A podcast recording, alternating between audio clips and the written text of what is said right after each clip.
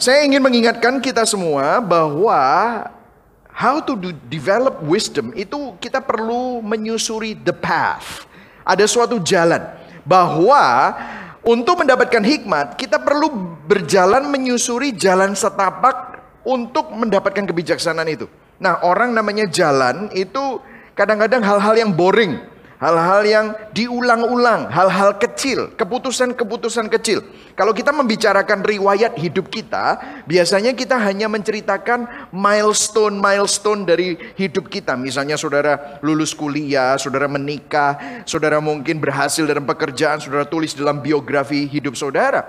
Tetapi itu milestone itu terdiri dari hal-hal yang boring mungkin saudara lakukan setiap hari secara rutinitas, keputusan-keputusan kecil, tetapi keputusan-keputusan kecil itu mempengaruhi hal-hal yang besar. Itulah sebabnya kita perlu membuat keputusan-keputusan kecil ini dengan sesuatu kebijaksanaan. Dan kita belajar di awal-awal dari korban berseri ini bagaimana sih proses mengembangkan hikmat itu yaitu knowing God, mengenali Tuhan. Kita belajar banyak hal, ada tema-temanya, takut akan Tuhan, tentang keteraturan, pola keteraturan Allah. Kemudian knowing self, mengenali diri sendiri. Bagaimana kita mengenali diri sendiri tentang uh, kemarahan, tentang kebodohan, tentang bagaimana ke kecenderungan hati kita. Knowing your friend, kita belajar bagaimana mengenali eh, eh, teman-teman uh, uh, kita, bagaimana kita bersahabat, kita uh, bagaimana mengetahui orang-orang di sekeliling kita, knowing God's way, bagaimana mengenai jalan firman tentang apa? Pride, seksualitas, kecantikan, hal-hal yang kita bicarakan di minggu-minggu yang sebelumnya. Terus kita bicara tentang knowing your suffering, bagaimana mengenali penderitaan lewat healing, self control, emotion. Minggu la, eh, dua minggu lalu kita belajar tentang ujian kehidupan. Nah hari ini kita akan belajar yang terakhir adalah restoring broken relationship Pertanyaan yang mendasar mengenali hikmat dalam knowing self, mengenali diri sendiri dan juga memperbaiki hubungan dengan orang di sekitar kita, ya Saudara ya. Tetapi intinya hikmat bukanlah tentang teori, bukanlah tentang aturan atau pola yang harus dipelajari, tetapi seorang pribadi yang penuh kasih yang perlu kita kenal yaitu Yesus Kristus. Dan hikmat ini nggak ada jalan pintasnya. Kita perlu mengenal dia. Supaya karakter Kristus itu ada di dalam hati kita. Dan kita membuat keputusan yang tepat. Yang sesuai dengan kehendak firman. Ya saudara ya. Uh, makanya kalau saudara pergi ke toko buku ada self help, lima cara, tiga cara, tujuh cara, sepuluh cara untuk punya relationship yang baik, untuk kaya, untuk sukses. Itu adalah shortcut-shortcut yang akhirnya tidak begitu menolong, saudara. Kenapa? Karena sekali lagi hikmat gak ada jalan pintas. Kita harus terus mengembangkannya setiap hari. Jadi jika hikmat adalah Yesus Kristus, maka kebijaksanaan adalah proses mengenal Kristus.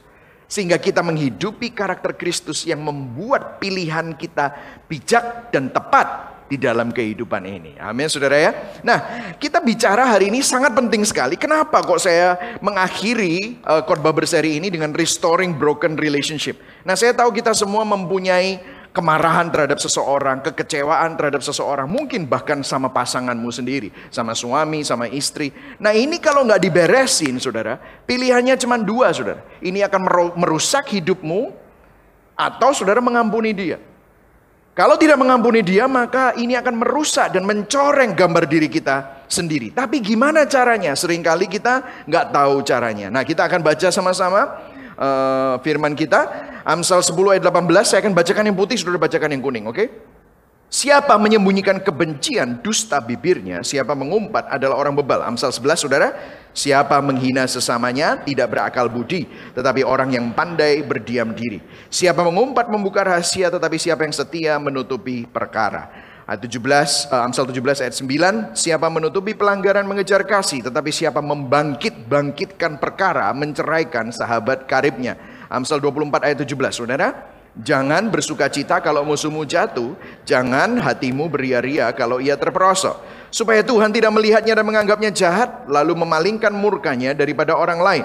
Jangan menjadi saksi terhadap sesamamu tanpa sebab, dan menipu dengan bibirmu. Janganlah berkata sebagaimana ia memperhatikan aku demikian ku perlakukan dia aku membalas orang menurut perbuatannya. Amsal 25 ayat 7b, ayo sama-sama baca. Apa matamu lihat, jangan terburu-buru kau buat perkara pengadilan. Karena pada akhirnya apa yang engkau dapat lakukan kalau sesamamu telah mempermalukan engkau. Belalah perkaramu terhadap sesamamu itu tetapi jangan buka rahasia orang lain. Ayat 10. Supaya jangan orang yang mendengar engkau akan mencemoohkan engkau. Jikalau seterumu lapar, berilah dia makan roti. Jikalau ia dahaga, berilah dia minum air. Ayat 22, karena engkau akan menimbun bara api di atas kepalanya, dan Tuhan akan membalas itu kepadamu. Ayat yang terakhir, Amsal 27 ayat 5 baca, lebih baik teguran yang nyata-nyata daripada kasih yang tersembunyi. Seorang kawan memukul dengan maksud baik, tetapi seorang lawan mencium secara berlimpah-limpah. Berbahagialah orang yang mendengar firman Tuhan, memelihara dalam hatinya dan melakukan dalam hidupnya. Poin saya ada tiga. Yang pertama, mengapa sih sangat penting untuk memulihkan hubungan? Kemudian dalam pemulihan hubungan itu komponennya apa saja? Dan motivasi hati di balik pulihnya hubungan. Ini penting sekali ya. Oke, okay, are you ready? Kita masuk ke dalam yang pertama, oke? Okay? Nah, ayat yang tadi kita baca adalah Amsal 10 ayat 18. Dia bilang begini, siapa menyembunyikan kebencian, hatred, dusta bibirnya. Nah, saudara hatred itu bukan cuman hanya feeling saudara nggak suka sama orang. No. Itu bukan hanya perasaan benci, tapi di balik kebencian itu ada niat buruk di dalam hatinya. Mungkin saudara bilang, masa sih pastor ada niat buruk? Bagaimana kita tahu kalau saudara punya kebencian? Mungkin saudara merasa aku nggak benci siapa-siapa. Tetapi ini diagnosanya. Ada niat buruk di dalam hati. Dari mana saya tahu? Di bagian kedua dari statement ini. Seseorang punya benci kalau dia memiliki niat buruk untuk orang lain, gimana taunya? Ketika dia berbahagia dalam ketidakbahagiaan orang lain. Mungkin saudara bilang gini, aku udah benci siapa-siapa. Cuma kalau tidak senang, yo. Ya kan? Aku memang ada nggak senang sama orang. Taunya dari mana kalau tidak senang itu sebenarnya benci? Kalau gini saudara. Kalau saudara lihat orang Terus orang yang saudara nggak senang itu tiba-tiba, misalnya ini ini bukan saya dan bukan orang-orang ini hanya hipotesis, oke? Okay? Misalnya dia ditabrak, naik sepeda motor ditabrak, engkon kapok rasa non. Kalau saudara ada seperti itu, sebenarnya saudara itu ada kebencian terhadap orang itu. Taunya dari mana? Firman Tuhan bilang gini, Amsal 24 ayat 17 tadi kita baca. Ayo baca sama-sama, satu, dua, tiga. Jangan bersuka cita kalau musuhmu jatuh, jangan hatimu beria-ria kalau dia terperosok. Jadi ini buktinya kalau kita melihat seseorang yang kita tidak sukai, waktu mereka berbuat salah atau mereka kena konsekuensi atau mungkin kena sial, terus kita di dalam hati mungkin saudara terlalu kasar lah ya seperti tadi saya kapokmu gitu enggak. Tapi saudara senyum. Kualat kue gitu saudara ya. Kalau saudara seperti itu sebenarnya saudara itu sedang memelihara benci dan ini bahaya saudara. Mungkin saudara bilang, ah masa bahaya? Kalau bahaya, saya banyak kok kayak gitu di dalam hati saya. gitu. Ah masa pastor? Itu kok rasanya agak mengada-ada, terlalu jauh. Coba kita lihat, ada hal yang mirip yang pernah Yesus katakan di perjanjian baru. Dan dia sebenarnya mengutip prinsip di Matius 5 ini. Dia berkata begini, waktu dia bilang mengatakan hal ini kepada orang Farisi dan ahli-ahli Taurat yang saat itu sedang membenci Yesus. Kamu telah mendengar yang difirmankan kepada nenek moyang kita.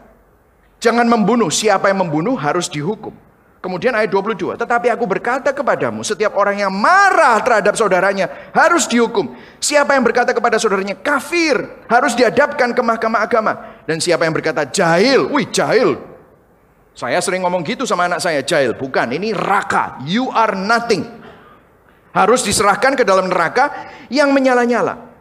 Maksudnya begini saudara, Pernah nggak saudara bilang, aku ini nggak benci, cuma gini loh. Gak tak anggap orang orang itu. Pernah ya ketemu sama orang itu? Mungkin saudara juga gitu ya. Gitu ya. Apa cuma saya saja? ya, gak tanggap orang. Nek ketemu ya, nek disopo ya. Hah? ya. Tapi pokoknya aku tidak mau ada hubungan apa-apa. Lah ini dibilang ini katanya kamu ini harus diserahkan ke dalam neraka yang menyala-nyala. Waduh, pastor, ini kayak gini ya, kita semua masuk neraka pastor, betul ya? Bukankah hal ini hal yang biasa kalau di dalam hati marah sama orang, mungkin orang itu menyakiti lo, itu manusiawi lo pastor. Aku ini lo sakit pastor. Lawan dia ini lo kurang ajar. Dia itu nggak tahu diri, dia mengkhianati. Ini bukan benci lah, masa disamakan dengan membunuh. Begini saudara, benci, kemarahan terhadap seorang ini kalau tidak dibereskan, awalnya ini bagaikan benih. Karena kita sebenarnya nggak mau mengakui bahwa itu ada di dalam hati kita. Kita cenderung menyembunyikan kebencian, hatred, niat buruk. Nggak ngomong lah. Masa ngomong kayak gitu? Ya mungkin ngomong sama teman dekat. Hmm, kon kapok rasa no. Sial kowe yo. Hmm, kualat wis memang wayai gitu. Tapi kebencian itu seperti benih yang berpotensi tumbuh jadi hutan saudara. Bahkan kita sering menyembunyikannya dari diri kita sendiri dan kalau nggak dibereskan dan kita nggak dealing with this, maka akan berlanjut. Saudara lihat lanjutnya seperti apa? Habis marah, habis benci, firman Tuhan bilang gini, habis disembunyikan bencinya, diam-diam, tapi habis itu apa? Minggu lalu kita belajar tentang perkataan. Habis itu siapa menyembunyikan kebencian, terus sudah gitu selanjutnya siapa mengumpat. Nah mengumpat ini kata-katanya kurang tepat, tetapi spread slander. Slander ini minggu lalu kita belajar bahwa gosip. Tetapi gosip ini kalau ditambahin bumbu-bumbu, slander ini bisa diartikan bukan cuma hanya gosip. Bahasa asli dari slander itu adalah fitnah. Jadi begini saudara, ternyata fitnah ini adalah setiap komunikasi yang dirancang untuk merendahkan orang di mata pendengarnya. Nah saya kasih contoh. Saudara mungkin nggak senang sama orang.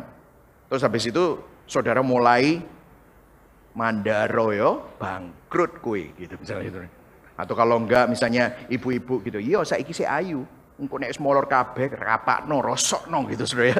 Welek kue gitu misalnya misalnya gitu Saudara dalam hati nggak ngomong gitu ya Saudara tapi habis itu apa? Kalau ini tidak diberesin nanti Saudara ketemu sama teman. Terus biasa kalau teman sama ketemu eh, eh, eh kamu tuh apa? Sih ambil apa? Enggak enggak enggak enggak ada apa-apa. Ustalah cerita no, cerita no apa sih? Nggak tak omong no siapa-siapa. Nah, ini ini pembicaraan meme-meme Surabaya gitu ya saudara. Ya ini ya apa sih? Dan saudara apa? Yo gini loh, gini loh. Aku ini nggak salah. Wah kan gitu kan saudara. Aku ini loh nggak lapo-lapo. Lah terus deh. Nah saudara apa yang terjadi? Saudara mulai cerita. Saudara mulai cerita kepada orang. Terus habis itu saudara akan bilang gini. Oh sudah usah ngomong-ngomong ya. Kita hanya between us. Tapi itu terjadi bertar. Akhirnya jadi gosip. Dan kalau gosip ini ditambahin bumbu-bumbu. Akhirnya jadi fitnah. Kok bisa ya? Bahkan asumsi-asumsi, nggak cuma hanya ceritanya, memang orangnya itu gitu. Wah, gitu kan. Orangnya itu memang wah, ditambahin apa ditambahin, belum tentu loh orangnya kayak gitu. Bisa saja dia kepepet, dia bisa ada ceritanya, tetapi karena kita tidak tahu gambar ceritanya seluruhnya, kita menambahkan asumsi-asumsi kita sehingga akhirnya dari gosip bisa jadi fitnah, saudara. Padahal Amsal 24 lanjutan dari Amsal tadi berkata, jangan menjadi saksi terhadap sesamamu tanpa sebab dan menipu dengan bibirmu. Janganlah berkata sebagaimana ia memperlakukan aku, demikian ku perlakukan dia. Aku membalas orang menurut perbuatannya. Nah ayat 28 ini ada pernyataan yang menarik. Mengapa seorang memberikan kesaksian palsu? Ini bahasa aslinya dipakai untuk kata-kata di pengadilan. Kok bisa ya orang ini mau memberikan kesaksian palsu? Bersumpah untuk sesuatu yang belum tentu benar. Apa yang membuat orang ini kok bisa berani? Nah ayat 29-nya itu adalah jawabannya. Lihat apa yang terjadi. Sebagaimana ia memperlakukan aku, demikian ku perlakukan dia. Aku membalas orang itu menurut perbuatannya. Jadi dia dendam. Dia membalas. Nah lihat apa yang terjadi. Orang salah pada kita, kita sakit hati, Kan kita gini, mandaro kualat gitu, misalnya gitu. Rasain kalau dia itu kena imbasnya. Terus kita lihat stalking Instagramnya dia. Kita lihat. Ya mungkin sudah di unfollow tapi dia kita diam-diam lihat lah gitu saudara. Terus kita waktu lihat, loh kok happy happy ayo. Kok dia tambah senang jalan-jalan ke Singapura selesai pandemi gitu. Lah aku kok cek di Surabaya gitu saudara. Nah saudara apa yang terjadi? Saudara ini geram. Saudara marah sama orang itu. Sehingga kalau ketemu sama orang, dulu ditanyain, oh sih kamu sama orang itu? Tidak apa-apa, tidak apa-apa, aku tidak apa-apa. Gitu. Tapi sekarang karena saudara geram, saudara yang mulai, eh kamu tahu gak? Si itu itu ya, memang bebok. Ya kan? Nah, ya kan? Saudara apa yang terjadi? Saudara menambah-nambahkan. Kenapa? Karena saudara marah. Kok hidup mereka baik-baik saja? Seakan-akan mereka makin bahagia, saudara masih kerasa sakit. Aku harus membuat mereka tidak bahagia. Apa yang dilakukan? Muncullah gosip-gosip, muncullah fitnah. Jadi awalnya begini saudara, mungkin awalnya kita ini korban. Saudara sakit hati, tersinggung, gak diberesin jadi benci, nggak diberesin. Kebencian itu semakin mengakar dalam diri kita, merusak gambar diri kita, dan tanpa kita sadari, kita menjadi serupa dengan apa yang kita benci. Dan guess what? Kalau kita terus melakukan itu, orang itu juga bisa sakit hati sama kita. Dan kalau kita melakukan itu, belum tentu orang yang kita ajak omong itu nggak tersinggung sama perkataan kita. Akhirnya apa? Kita jadi persis seperti orang yang menyakiti kita. Halo? Saudara pernah nggak ketemu sama orang tuh bilang gini, dosa turunan. Dosa turunan, makanya orang karismatik suka memutuskan kutuk nenek moyang kan gitu kan saudara ya. Tetapi kalau saudara perhatikan itu adalah dosa yang tidak pernah dibereskan. Saudara pernah ketemu sama keluarga, bapak e alkohol, engkonge alkohol, uh, kongcoe alkohol, dianya juga problem sama alkohol. Selingkuh, selingkuh semua. Sakit gak anaknya? Sakit. Dia semakin benci, dia semakin obses, dia semakin kepikiran. Tidak sengaja, Bu Charlotte ngomong ini nih. Nggak sengaja kita repeat hal yang sama. Kok bisa ya? Karena itu mengakar dalam diri kita. Saudara masih ingat kalau terobsesi itu kan penyembahan berhala. Dan kalau kita menyembah berhala, kita menjadi seperti apa yang kita sembah. Secara tidak sadar, ini adalah something yang sick tanpa kita sadari ini merusak gambar diri kita. Saudara melihat kenapa kok kita itu disakiti oleh orang tua kita. Mungkin kita sakit hati sama papa kita. Yang suka ngomong kebun binatang sama kita. Nggak sengaja. Kita waktu marah sama anak kita keluar juga kebun binatang. Kok bisa?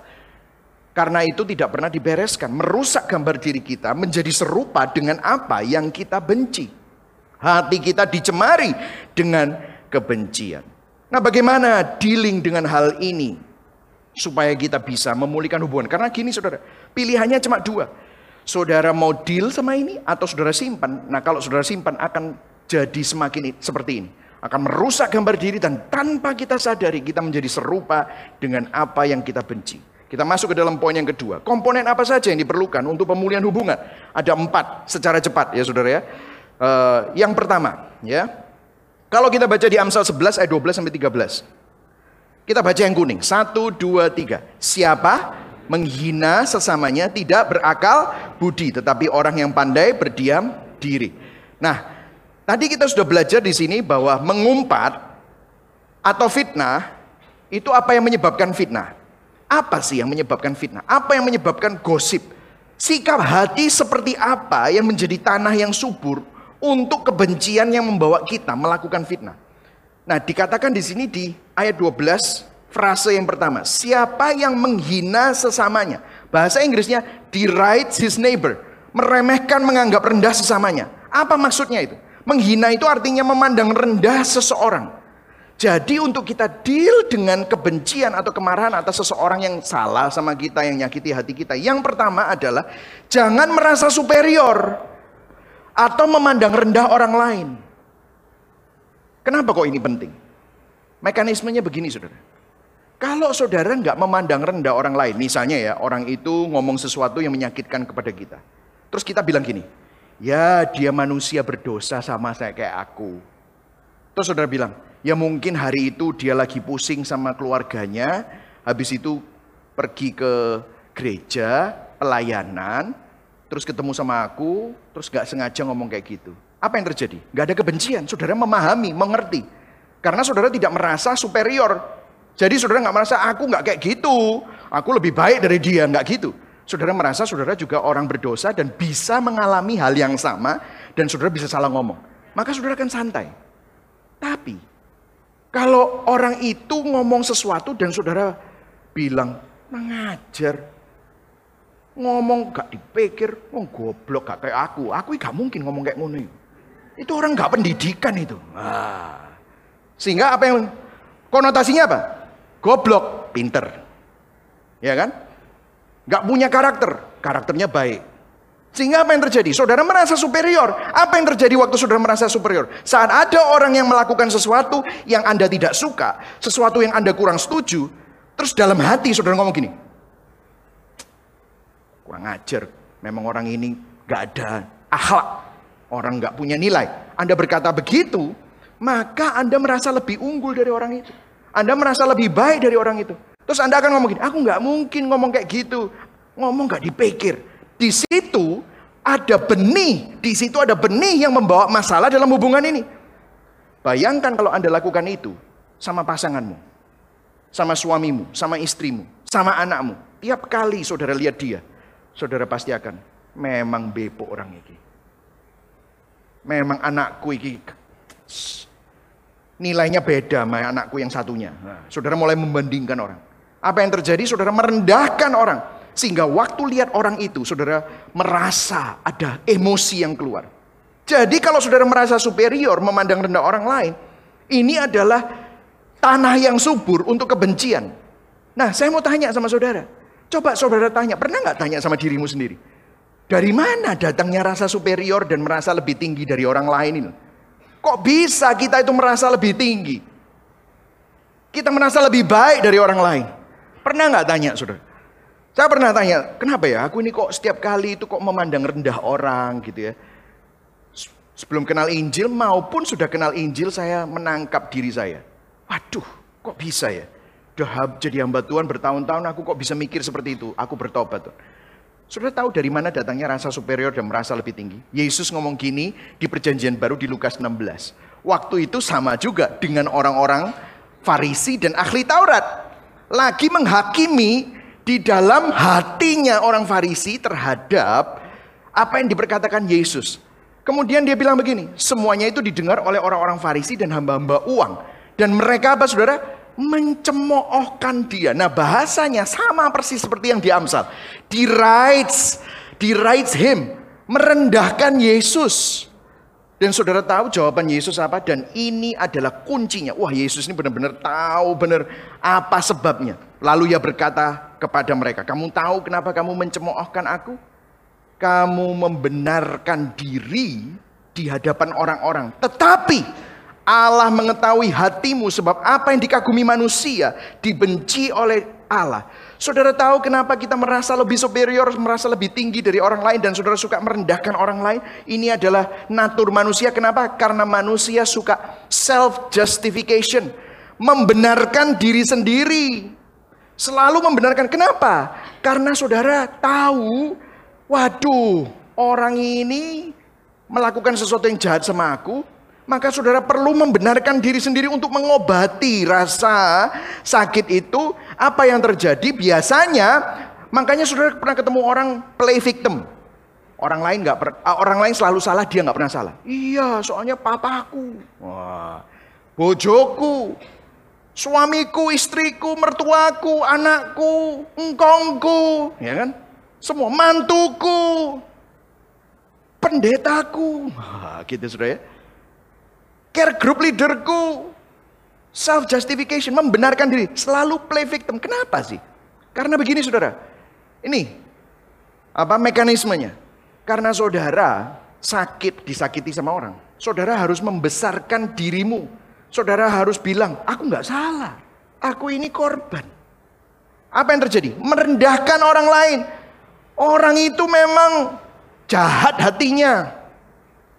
Aku ini baik. Orang itu memang kurang ajar. Orang itu memang karakternya jelek.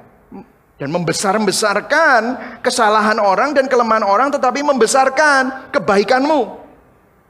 Bahkan sampai kalau biasanya sampai ketiga ini merendahkan bahkan kelompok orang yang tidak Anda sukai. Dasar laki-laki ya segitu itu. Dasar wanita itu semua kayak gitu itu. Matre, matre.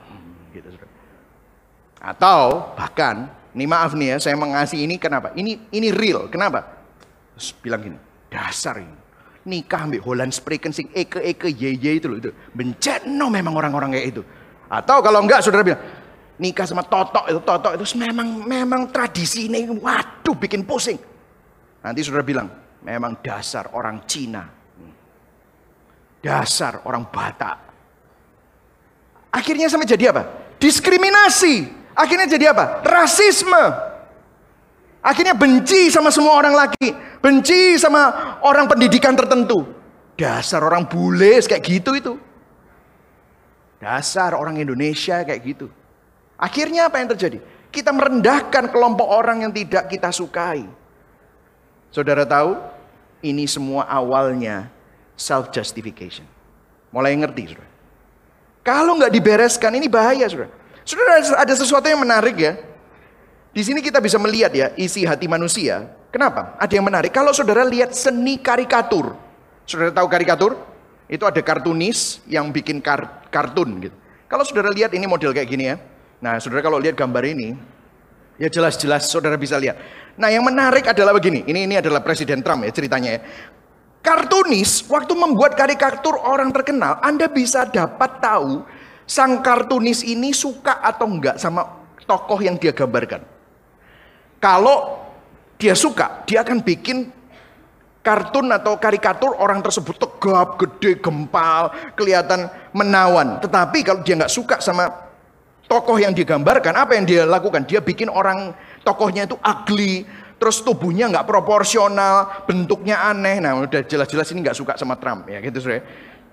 Dengan kata lain, si kartunis akan mengubah si tokoh menjadi jelek, menjadi aneh, dan yang aneh itu dibesar-besarkan. Sudah lihat? Ternyata ilmu seni karikatur aja menunjukkan natur manusia. Kenapa kok bisa seperti itu? Saat kita tidak suka seseorang, kita selalu berpikir yang terburuk mengenai orang tersebut dan kita merendahkan orang tersebut dan selalu membicarakan kejelekan mereka, selalu membicarakan kelemahan dan kesalahan mereka. Kenapa ya? Di sini kita bisa melihat isi hati manusia. Sebenarnya karena di lubuk hati yang paling dalam kita tahu kita ini juga nggak baik, kita ini juga nggak benar, kita ini nggak berharga dan berdosa. Tetapi kita harus mengobati rasa itu sehingga waktu kita disakiti orang, kita harus membesarkan kebaikan kita dan merendahkan orang itu supaya kita membenarkan diri sendiri. Supaya aku ini lumayan, tidak kayak dia. Aku ini orang baik, nggak kayak dia. Aku ini orang yang bernilai, nggak seperti dia. Aku ini berharga. Kenapa? Karena dari dalam hati kita sebenarnya kita tahu. Self justification itu untuk menutupi sesuatu. Pembenaran diri bahwa kita sebenarnya orang berdosa. Mulai lihat saudara. Berikutnya, yang kedua, jadi bukan cuma hanya superior dan memandang rendah orang, jangan melakukan itu. Tetapi yang kedua dikatakan, Amsal 17 ayat 9, siapa menutupi pelanggaran mengejar kasih, tetapi siapa membangkit, bangkitkan perkara. Katakan sama-sama membangkit, bangkitkan perkara. Membangkit, bangkitkan perkara. Repeat and offense. Ini adalah poin yang kedua. Gini saudara, jangan membangkit, bangkitkan perkara. Apa maksudnya? Amsal 24 ayat 29 begini. Jangan berkata sebagaimana ia memperlakukan aku demikian ku perlakukan dia. Aku akan membalas orang menurut perbuatannya. Nah membangkit-bangkitkan perkara ini ceritanya gini. Misalnya ya, ini hipotesis ya, tidak terjadi. Tapi ya mungkin pernah terjadi ya sama saya ya. Tapi mungkin sama saudara pun juga coba saudara evaluasi. Mungkin saudara ada nggak enakan sama orang gara-gara orang ngomong sesuatu sama saudara. Pertamanya nggak apa-apa. Terus habis itu saudara pulang, sore-sore saudara ngopi di rumah. Sendirian. Saudara nyeruput kopi. Dasar iblis biasanya selalu, kasih pikiran. Ingat tadi, orang itu ngomong apa? Coba pikirin ulang, kurang ajar loh orang itu. Terus saudara nyeruput kopi, saya tak iling-iling sih ngomong apa sih? Terus saudara Wih, ya kurang ajar ya. Padahal aku gak apa-apa kok dia ngomong kayak gitu ya. Saudara nyeruput kopi lagi. Saudara, saya tak eling-eling muka ide waktu ngomong itu ya apa ya? Muka itu meringis. Memang kepingin garai. Saudara taruh. Mengajar ya. Padahal tadi saudara santai loh. Tapi saudara bisa tiba-tiba mulai panas kupingnya merah saudara. Saudara taruh kopi saudara, kafein masuk.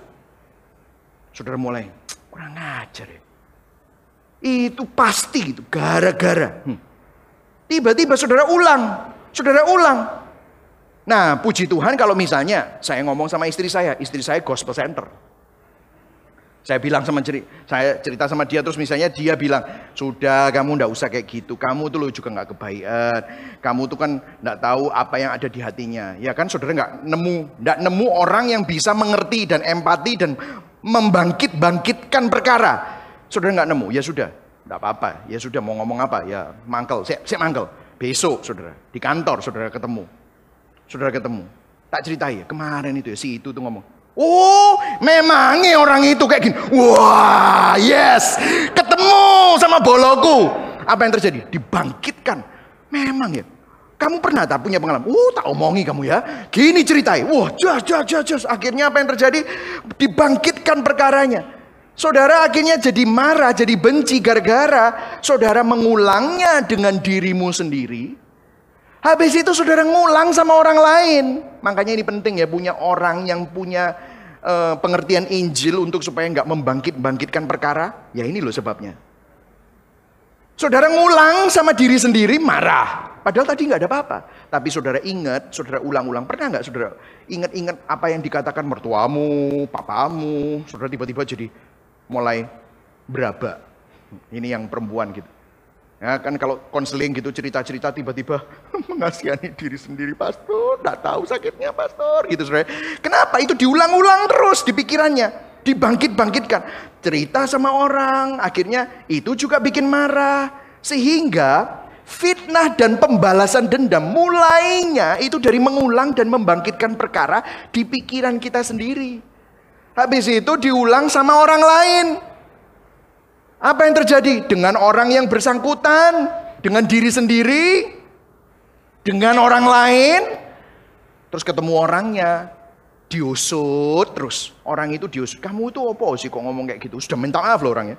Tapi tidak bisa terus diusut terus. Sehingga nggak pernah selesai. Sudah bisa lihat ini? Membangkit-bangkitkan perkara. Ampuni saudara. Jangan simpan kebencian. Kita ini perlu mengampuni. Alternatifnya cuma dua. Either saudara ampuni, saudara bereskan hati, atau saudara simpan kebencian ini. Nanti akan merusak saudara. Nah mungkin saudara bilang, waduh pastor gimana sih caranya mengampuni seseorang?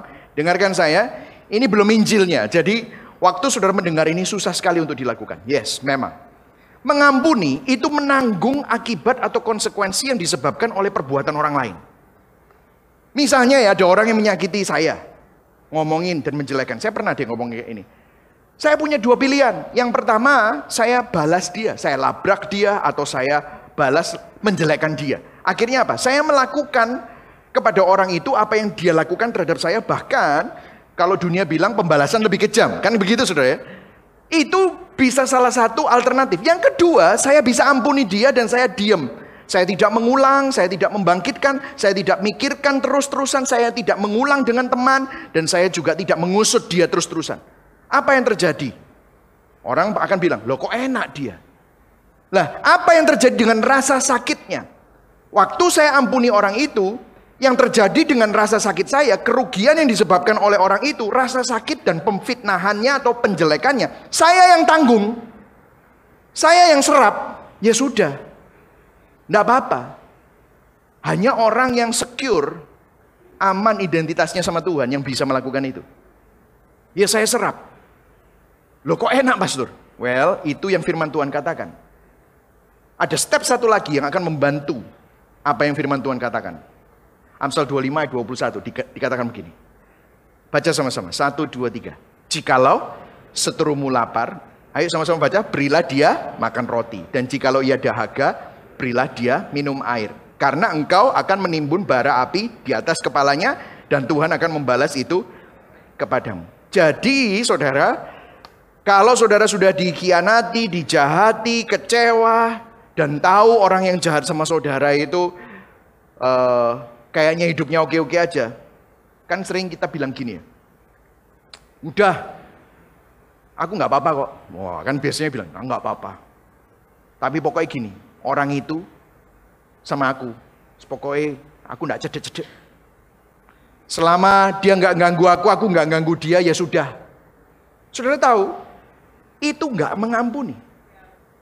Itu nggak menyelesaikan apa yang ada di dalam hati. Kenapa saudara? Karena saudara masih ada. Saudara masih menghukum mereka dan saudara sedang menghukum diri saudara sendiri. Dan melihara benih kebencian itu di dalam hati saudara. Meskipun saudara nggak membalasnya.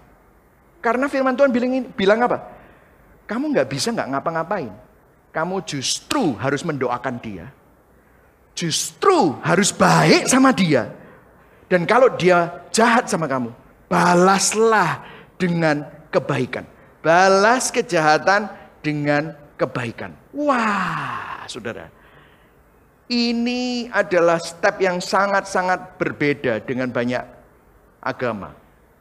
Karena bahkan Taurat pun bilang mata ganti mata, gigi ganti gigi. Tapi ini balas kejahatan dengan kebaikan. Lucu saudara. Saudara dengarkan saya. Ini penting sekali. Kita tidak dapat melarikan diri dari isu hati kita. Sampai kita secara positif menginginkan kebaikan bagi orang yang menyakiti kita. Gak akan bisa saudara bisa ampuni. Sampai kita bisa menginginkan kebaikan secara positif. Saudara kalau saudara pikir ya saudara. Mungkin orang itu memang benar-benar membutuhkan pertolongan. Misalnya mereka mempunyai pola yang jahat dalam hidup mereka dan pola jahat itu merugikan saudara. Nah mungkin saudara, oke okay lah berhenti sampai di sini, tidak tak apa-apain lah. Tapi apa yang terjadi dengan orang itu? Karena orang itu punya pola, dia akan terus hidup seperti itu. Artinya apa? Dia hidup di dalam kesengsaraan. Dosanya menyiksa dia. Kalau kita tidak menolong dia, mendoakan dia, baik sama dia, membangun jembatan sama dia, siapa yang bisa membangun jembatan sama dia? Dan waktu kita melakukan itu, firman Tuhan berkata begini kan, kita menaruh bara di kepalanya dia. Nah ada yang menafsirkan gini, biar no kualat, makanya nanti sama Tuhan dikasih bara kepalanya. Bukan loh saudara. Itu artinya bukan itu loh saudara. Itu bahaya penafsirannya. Karena kalau saudara perhatikan penafsiran itu, itu itu tidak sesuai dengan. Nah, apa penafsiran yang benar? Menaruh bara di atas kepala itu gini saudara. Di zaman dulu orang Yahudi kalau tahu ternyata dia ini salah sama orang. Dia nggak tahu terus akhirnya dia sadar apa yang terjadi. Sebagai sebagai tanda pertobatan dia mengoyakkan jubahnya, dia taruh bara di atas kepalanya, abu, bara abu di atas kepalanya sebagai tanda perkabungan. Aku ini berkabung atas dosaku karena aku sudah menyakiti dan berdosa terhadap saudaraku. Jadi maksudnya apa? Waktu kita membalas orang itu, dengan kebaikan bukan supaya Tuhan balas supaya kena hukuman bukan atau supaya kualat bukan saudara tetapi supaya orang itu satu hari dijamah oleh Tuhan supaya orang itu dapat bertobat hatinya diketuk oleh Roh Kudus supaya dia sadar bahwa dia ini membutuhkan Tuhan itu saudara jadi ini luar biasa sekali kebenaran yang sangat-sangat uh, memerdekakan sebenarnya. Dan kita lihat di Roma 12 bahkan dikatakan begini. Ayat 17, janganlah membalas kejahatan dengan kejahatan. Lakukanlah apa yang baik bagi semua orang. Ayat 18, baca sama-sama. 1, 2, 3. Sedapat-dapatnya, kalau hal itu bergantung padamu, hiduplah dalam perdamaian dengan semua orang. Ayat 20, tetapi jika seterumu lapar, berilah dia makan. Jika ia haus, berilah dia minum. Dengan berbuat demikian kamu apa? Menumpukkan bara api di atas kepalanya. Terus kemudian ayat 21, janganlah kamu kalah terhadap kejahatan, tetapi kalahkan kejahatan dengan kebaikan. Yang setuju katakan amin. Wow. Jadi saudara, bukan cuma hanya diemin. Yes, pokoknya aku nggak ganggu kamu, kamu nggak ganggu aku. Itu tetap aja, pasti masih ada. Dan itu akan jadi benih yang akan jadi hutan penuh dengan kebencian dan merusak gambar diri kita. Tetapi firman Tuhan bilang, kalau kamu mau benar-benar free dari itu, kalahkan kejahatan yang dia lakukan kepadamu dengan kebaikan. Bukan supaya dia kualat, bukan. Tetapi kita doakan dia supaya Tuhan bisa jamah orang itu. Wow, susah nggak? Saya mau kasih tahu ya, bukan cuma susah, impossible, susah. Dan Bahkan dikatakan begini, jika diperlukan, selesaikan perkaranya dengan kasih. Kalau kita sudah ngelakuin yang tiga di atas. Selesaikan perkaranya dengan kasih. Makanya Amsal 27 bilang gini. Lebih baik teguran yang nyata daripada kasih yang tersembunyi. Seorang kawan memukul dengan maksud baik, tetapi seorang lawan mencium secara berlimpah-limpah. Kamu tetap ngasih kebaikan, orang itu tanya, kamu itu loh kok baik ya sama aku. Aku ini kan sudah jahat, aku kan sudah pernah merugikan kamu. Kenapa kamu kok sih baik ambil aku? Kenapa kamu kok tetap melakukan kebaikan? Saudara bisa bersaksi.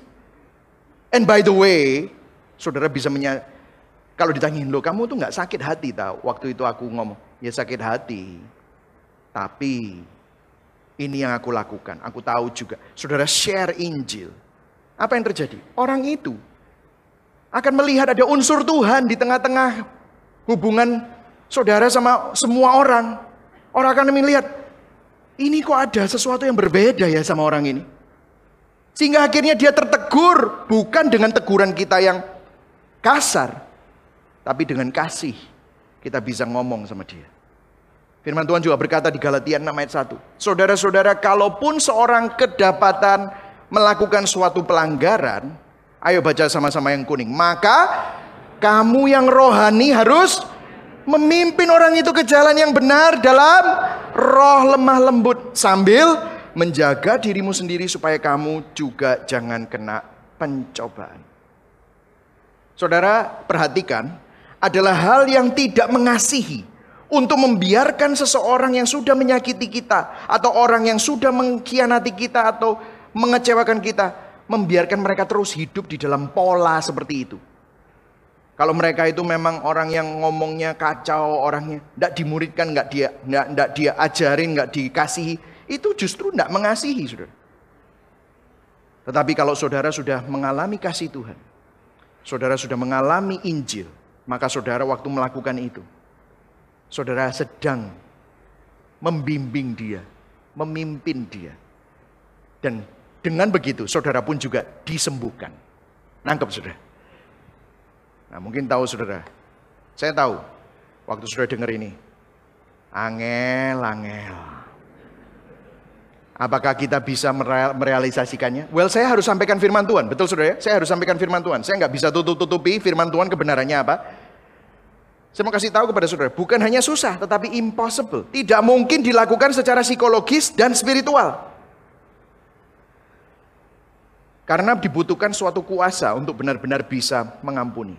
Tetapi saya mau tanya sama saudara, pernah nggak saudara lihat orang yang melakukan ini? Pernah. Mungkin saudara juga pernah melakukannya. Jatuh bangun. Ada yang berhasil, tapi ada yang sakitin nemen, pastor, sakitin nemen. Masih belum bisa, tapi ada.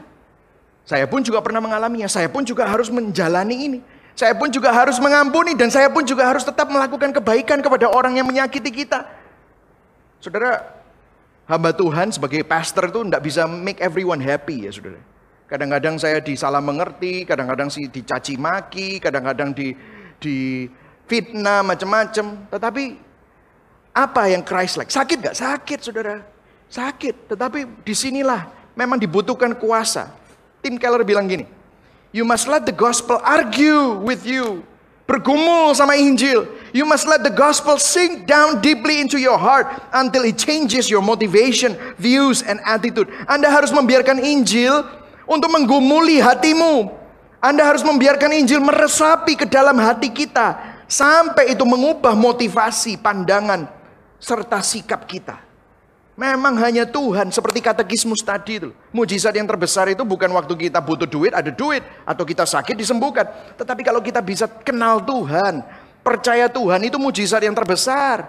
Makanya membutuhkan kuasa. Tuhan yang bisa mengubah hati kita. Injil yang adalah kekuatan Allah itulah yang bisa mengubah hati kita. Nah kita masuk di dalam yang terakhir. Motivasinya seperti apa di balik pulihnya hubungan. Nah saya mau kasih tahu kepada saudara. Apa yang terjadi kalau saudara pelihara kebencian. Nah ini ada yang menarik. Dari ayat yang kita baca dikatakan begini. Amsal 24 ayat 17 sampai 18. Jangan bersuka cita kalau musuhmu jatuh Janganlah hatimu beria-ria kalau ia terperosok. Tadi sudah baca. Tetapi lihat. Ayat 18. Baca sama-sama. Supaya apa? Tuhan tidak melihatnya dan menganggapnya jahat lalu memalingkan murkanya daripada orang itu. Lah terus dia memalingkan murkanya ke siapa? Ke saudara dan saya. What? Maksudnya apa pastor? Nah Bruce Waltke seorang penulis komentari untuk kitab Amsal ini. Dia bilang begini, terutama dia bilang begini. Ketika kita membenci seseorang karena dosa yang telah mereka lakukan kepada kita. Tuhan sama marahnya dengan kebencian kita seperti kepada perbuatan jahat yang dilakukan kepada kita. Ngerti saudara? Kalau saudara benci sama orang itu, Tuhan juga marah loh sama kita. Tuhan marah pada kebencian kita seperti halnya dia juga murka kepada orang yang berbuat jahat kepada kita. Jadi kesimpulannya begini ayat tadi itu. Saat hati kita membenci atau bersuka cita atas kesusahan musuh kita. Kita berada di bawah murka Allah. Tuhan marah atas kebencian yang ada di hati kita. Mungkin Anda bertanya, kenapa? Well, I'm glad you ask. Kenapa? Karena ayatnya juga ada di Roma 12 ayat 9. 19. Kenapa kok Tuhan marah waktu kita benci, waktu kita merendahkan, waktu kita mengutuki orang, waktu kita memfitnah orang. Kenapa? Dikatakan ayat 19. Saudara-saudaraku yang kekasih, janganlah kamu sendiri menuntut pembalasan. Tetapi berilah tempat kepada murka Allah. Sebab ada tertulis, pembalasan itu adalah hakku. Akulah yang menuntut pembalasan firman Tuhan. Jadi saudara kenapa kok Tuhan tuh benci saat kita balas dendam, saat kita merendahkan orang, saat kita benci. Kenapa? Karena saat kita membalas, kita ini lupa posisi kita ini hamba. Tetapi kita ini jadi hamba yang menempatkan diri di posisi Allah. Kita ini orang berdosa yang diampuni, tetapi nggak tahu diri. Kita ingin jadi Tuhan. Kita berusaha bilang, eh kamu ini yang kurang ajar ya. Padahal kita sendiri juga sering kurang ajar. Kamu jahat ya. Padahal kita sendiri juga sering jahat. Sehingga apa yang terjadi? Kita menempatkan diri sebagai Tuhan. Itulah sebabnya ada begitu banyak ayat yang mengatakan ada 60 lebih kata-kata di Alkitab yang menjelaskan bahwa pembalasan itu adalah haknya Allah. Kita nggak berhak membalas. Kenapa? Karena waktu kita berusaha membalas, artinya kita menaruh diri sebagai Tuhan. Firman Tuhan berkata, Hakkulah dendam dan pembalasan. Vengeance is mine.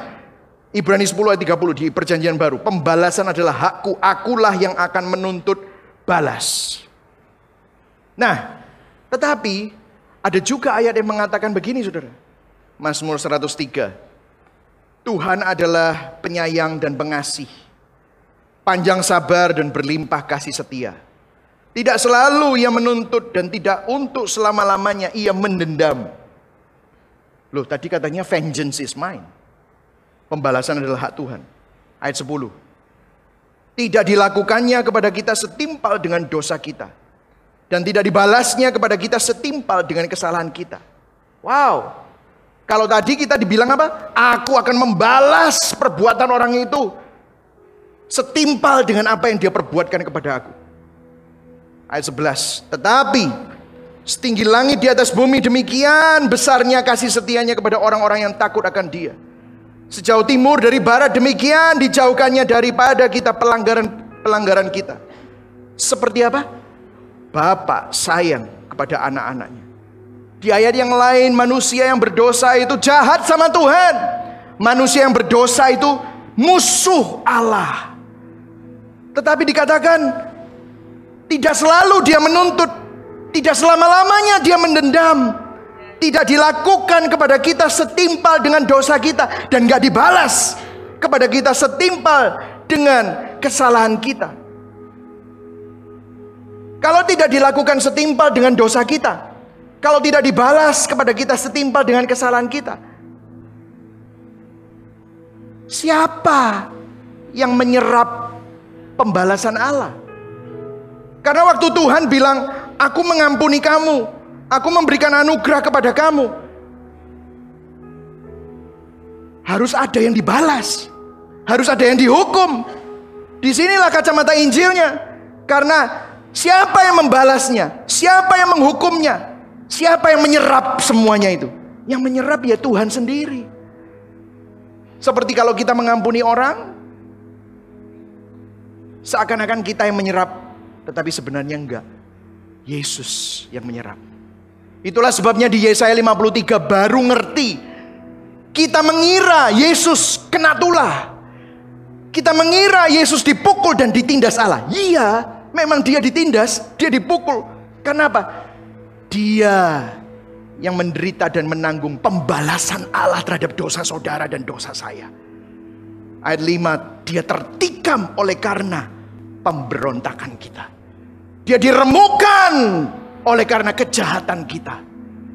Ganjaran yang mendatangkan keselamatan bagi kita ditimpakan kepada dia. Oleh bilur-bilurnya kita sembuh. Kita sekalian sesat seperti domba masing-masing kita mengambil jalannya sendiri. Tetapi Tuhan telah menimpakan kepadanya. Apa saudara? Kejahatan kita sekalian. Saudara dengarkan. Satu-satunya cara kita yang semestinya hamba. Kita ini hamba. Kita ini musuh Allah tapi dijadikan anak-anaknya. Satu-satunya cara kita berhenti jadi Tuhan satu-satunya kita berhenti benci sama orang dan merendahkan orang adalah waktu kita memandang Injil.